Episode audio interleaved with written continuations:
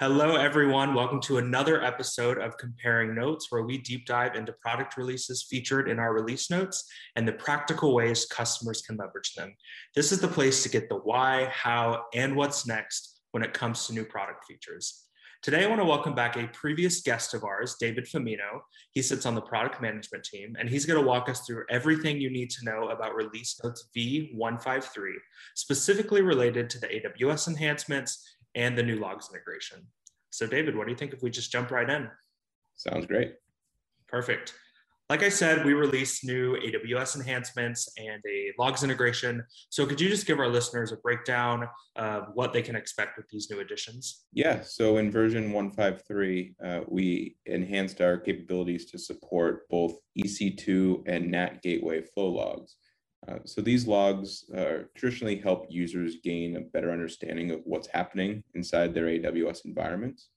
And by bringing those into LM logs, not only will they have your logs in, in one central location, but also the ability to then correlate those logs with ongoing metrics within those AWS environments. Um, so just like you could with a traditional syslog or, or network device, you're able to see the log in LM logs, see anomalies as they happen, so what's changed or, and et cetera, but then also bring that back and tie it back to an alert or a, a metric and, and help you troubleshoot faster and get the big picture of not just what happened, but why it happened.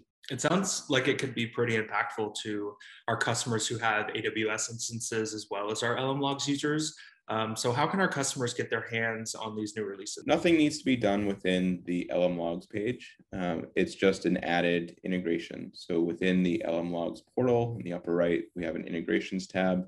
If you can go there and go to our AWS page, you'll see actually our ever expanding list of AWS integration improvements. Um, and it'll walk you through how to configure both AWS and also the, the settings that need to be configured within LM logs. Awesome. Sounds easy enough. Um, moving on to my next question. We're an ever evolving product, and I know that uh, we have some exciting features coming down the pipe. So, without giving too much away, how do these specific features uh, discussed today play into what's coming up on the uh, product roadmap? Yeah, so these these additions are, are a big part of our strategy as we continue to expand our cloud coverages. So not only just AWS, but also uh, Microsoft Azure and GCP. Um, so these are just um, you know some of the the more commonly requested um, integrations our customers have asked for. Uh, but we have a long list of other cloud uh, integrations that we're currently working on and are excited to, to include as part of LM Logs. Um, and ultimately, the more integrations we have, you know, the the more coverage we will have for our customers and, and their unique environments um, and different resources and services that they'll want to include within LM logs. Now, I want to point out that um, the new features we discussed today aren't the only features mentioned in these release notes. So, are there any other added capabilities that are worth mentioning to our listeners? So, users also now have the ability to save a keyword search in LM logs. So, just as they would save a view in the alerts page, um, we're we're trying to make you know all the different pages within LM logs, sorry, within LogicMonitor consistent. So logs, alerts, etc. Um, and now you'll be able to do so. Um, this may sound like a minor feature on paper, uh, but it's only the beginning of some exciting features uh, coming later this year. Um, so by, by being able to save a search, not only will help the user with common occurrences and, and searches that they perform regularly, um, it will also kind of springboard some of the backend work that we're working on um, to help with other anomaly detections.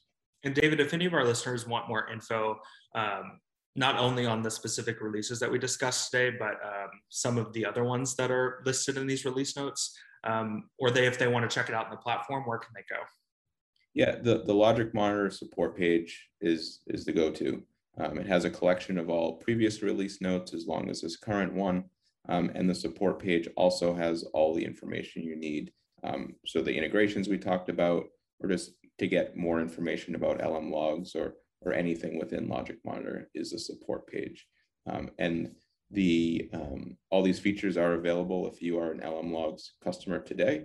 Um, and if you're not and you're interested in trying it out, uh, reach out to your customer success manager and they can set you up with, a free trial.